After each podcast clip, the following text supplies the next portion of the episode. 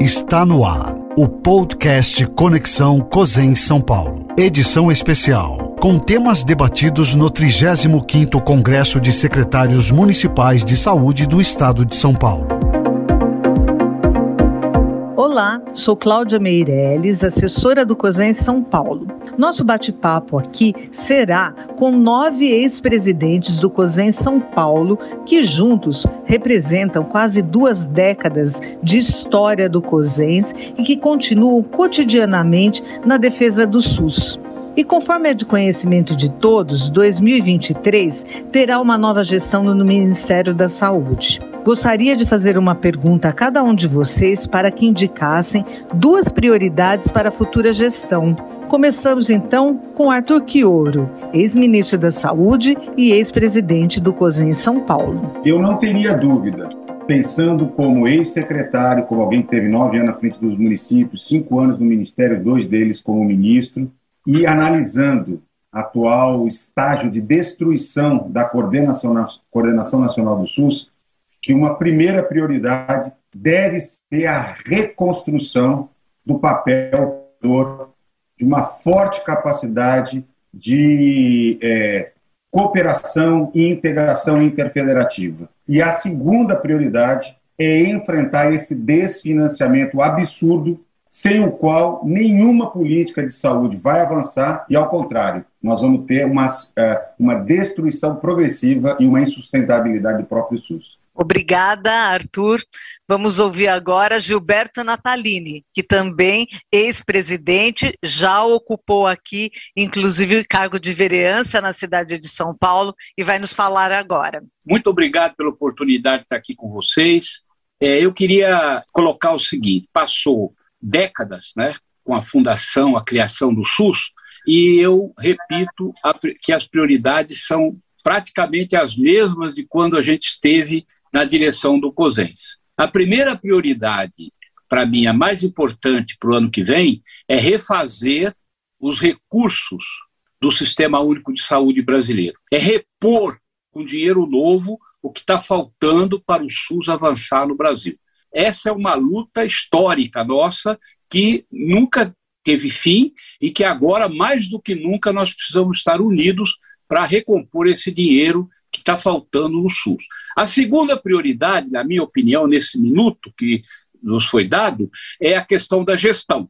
Infelizmente, os últimos anos foram terríveis para a gestão. Houve um desmonte por parte do governo federal das relações é, do SUS das relações intersetoriais e das relações entre governos. Então, refazer a tripartite, retomar a relação federal, estadual, municipal, que foi esgarçada nos últimos anos, e, terminando, e é, também a questão da, de auditoria e controle do gasto do dinheiro público na, na organização do SUS. Obrigada, Nataline. Chamo agora a Aparecida Linhares Pimenta, que também, além de ex-presidente, é nossa secretária executiva. A prioridade absoluta nesse momento do SUS é avançar na regionalização da saúde. Eu acho que não dá mais para adiar esse tema, que a gente vem, vamos dizer assim, patinando desde o do pacto em 2006, 2007,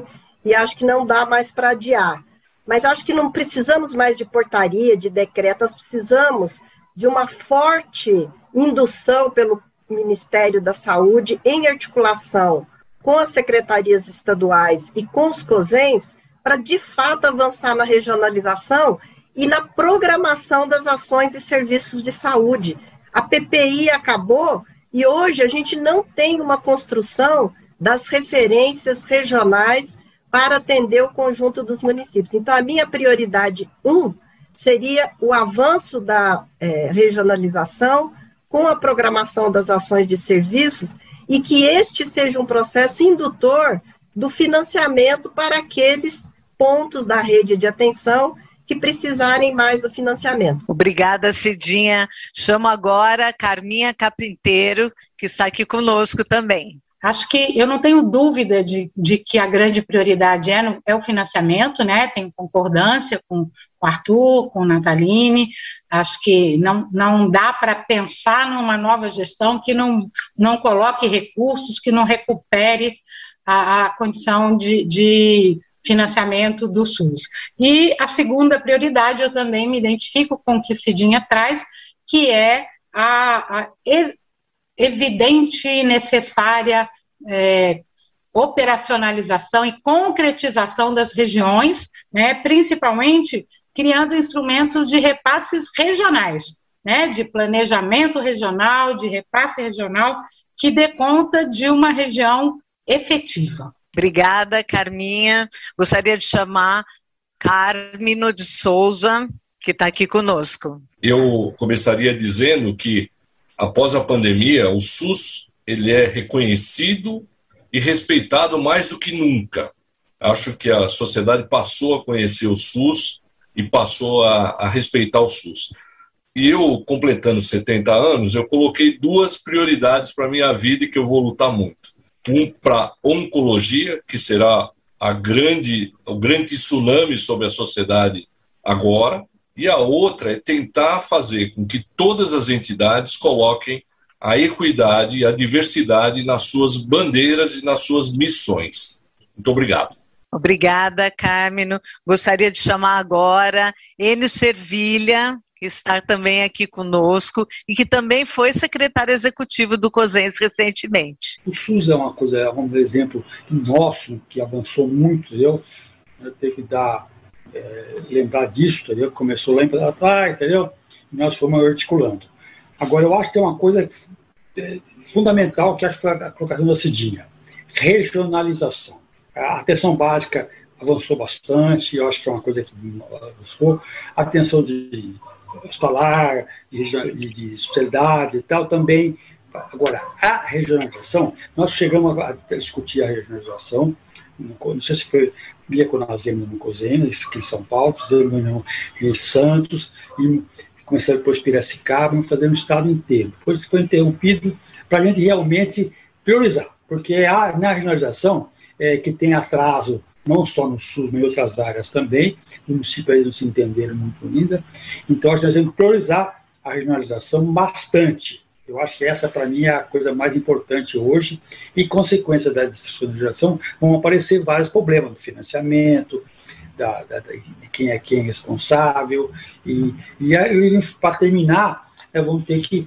A pressão que nós temos que fazer, nós, os COSENS, os secretários de saúde, nas secretarias estaduais, e aqui em São Paulo, nas secretarias estaduais, eles têm que assumir esse papel, entendeu? Junto com a gente, e nível federal também, né? Você tem que pressionar, pressionar e dar condições para a gente estar tá preparado para esse trabalho de, de, de articulação. Mas eu acho que o tema tem que ser regionalização. Obrigada, Enio. Fernando Galvanese, contigo. Eu queria só dizer, pegar duas questões que eu acho que são muito importantes.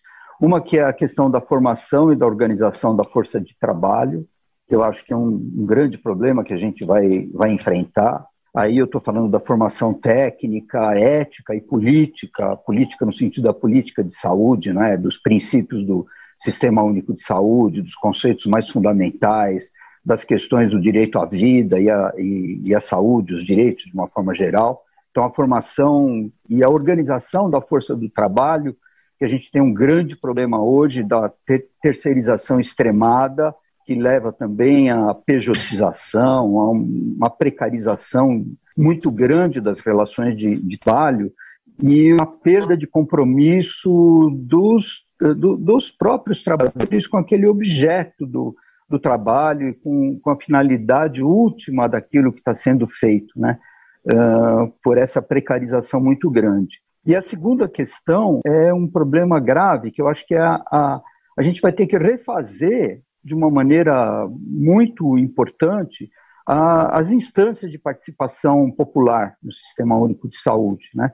que elas estão muito destruídas, aliás, os, os conselhos estão destruídos em todas as áreas da administração federal, isso vai ter que ser reconstruído, e aquilo que ainda existe, que está muito burocratizado e enfim, com ausência também de formação técnica, ética e política. Então, eu, eu queria é, focar essas duas prioridades que eu acho que são muito importantes para que a gente possa retomar o sistema único de saúde e levá-lo adiante, porque a situação é bem, bem grave mesmo hoje. Obrigada, Fernando. Chama agora outro Fernando nosso, Fernando Monte. Eu concordo absolutamente com todas as posições que foram colocadas aqui.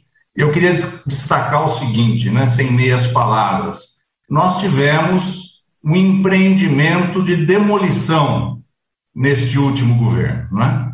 E depois desse empreendimento de demolição, nós vamos ter que fazer uma reconstrução do sistema. Então, isto vai ser a coisa fundamental. E ligado com isso, rever políticas e programas de saúde. Tudo isso está absolutamente esgarçado, é, deixado de lado, aviltado, muitas vezes contrariado. Então, isso tudo vai ter que ser retomado. E a minha esperança, é, e acho que isso é uma possibilidade, é que a gente aproveite os escombros, não para construir igualzinho que a gente já tinha, mas inclusive para corrigir deficiências que a gente tinha antes e remodelar o sistema público de saúde, o nosso SUS, numa base muito mais efetiva do que ele já teve. Obrigada, Fernando. Chamo agora Jorge Arada. No que diz respeito a, esta, a essa questão que você coloca, Cláudia, é, há necessidade realmente de reorganizar, reestruturar o Ministério, mas não só no aspecto administrativo, é, quantitativo, de processo de trabalho, mas acima de tudo também acho que no campo ético. Acho que trabalhar dentro de uma lógica que não seja negacionista, dentro de uma lógica que vá de encontro com as evidências da saúde, que defenda a vida efetivamente, que defenda as necessidades da população e não trabalhe contrário a tudo isso que eu, que eu coloquei. Então, acho que reorganizar e reestruturar o ministério vai ser um grande primeiro desafio. O segundo grande desafio dentro do ministério é de trabalhar para dentro do governo no sentido de fazer um grande processo aí de negociação, pactuação, no sentido de trabalhar todos esses pontos que já foram colocados aqui no financiamento. Mas eu acho que o, um do, o principal desafio mesmo é fortalecer a questão do controle e participação social, da participação da comunidade, retomar o diálogo com os trabalhadores, retomar o trabalho com a sociedade civil, com o Conselho Nacional de Saúde. Acho que o ano que vem a gente tem que brigar para ter uma grande conferência nacional de saúde, não só no que diz respeito à, à, à quantidade de pessoas, mas acima de tudo nas formas como a gente deva desenvolver uma Conferência Nacional de Saúde para restabelecer o processo democrático. O SUS não se constrói do dia para a noite e as experiências acumuladas na sua trajetória são combustível eterno para sua evolução e consolidação. Essas prioridades elencadas aqui pelos que pavimentaram mais de 20 anos dessa estrada do SUS serão transcritas como um documento norteador para os debates pré e pós-eleições de 2022. Não serão tempos fáceis. Não acataremos passivamente nenhum desmonte ou minimização do maior projeto de direito social em saúde do mundo. E neste ponto, São Paulo valoriza sua história e tem nas suas experiências elos fortes e consistentes que sustentam o diálogo necessário. Priorizar o SUS é reconhecimento intrínseco nesses difíceis tempos de pandemia. Fortalecê-lo é nossa obrigação. E protagonizar esse debate, nossa maior qualidade. Fiquem com essa degustação das maiores cabeças pensantes do SUS no nosso estado e acompanhem nossas mídias. Esse foi mais um podcast do Conexão COSEM São Paulo. A íntegra desse debate pode ser conferida no canal YouTube COSEM São Paulo. Essa é mais uma produção do COSEM São Paulo. Esta atividade faz parte do 35º Congresso Estadual de Secretários de Saúde de São Paulo, Espaço Gilson Carvalho. As atividades do espaço estarão disponíveis na página do YouTube do COSENS para congressistas e não congressistas. Siga o podcast COSENS São Paulo para ser informado sobre os próximos episódios e acompanhe nossas redes sociais e o site.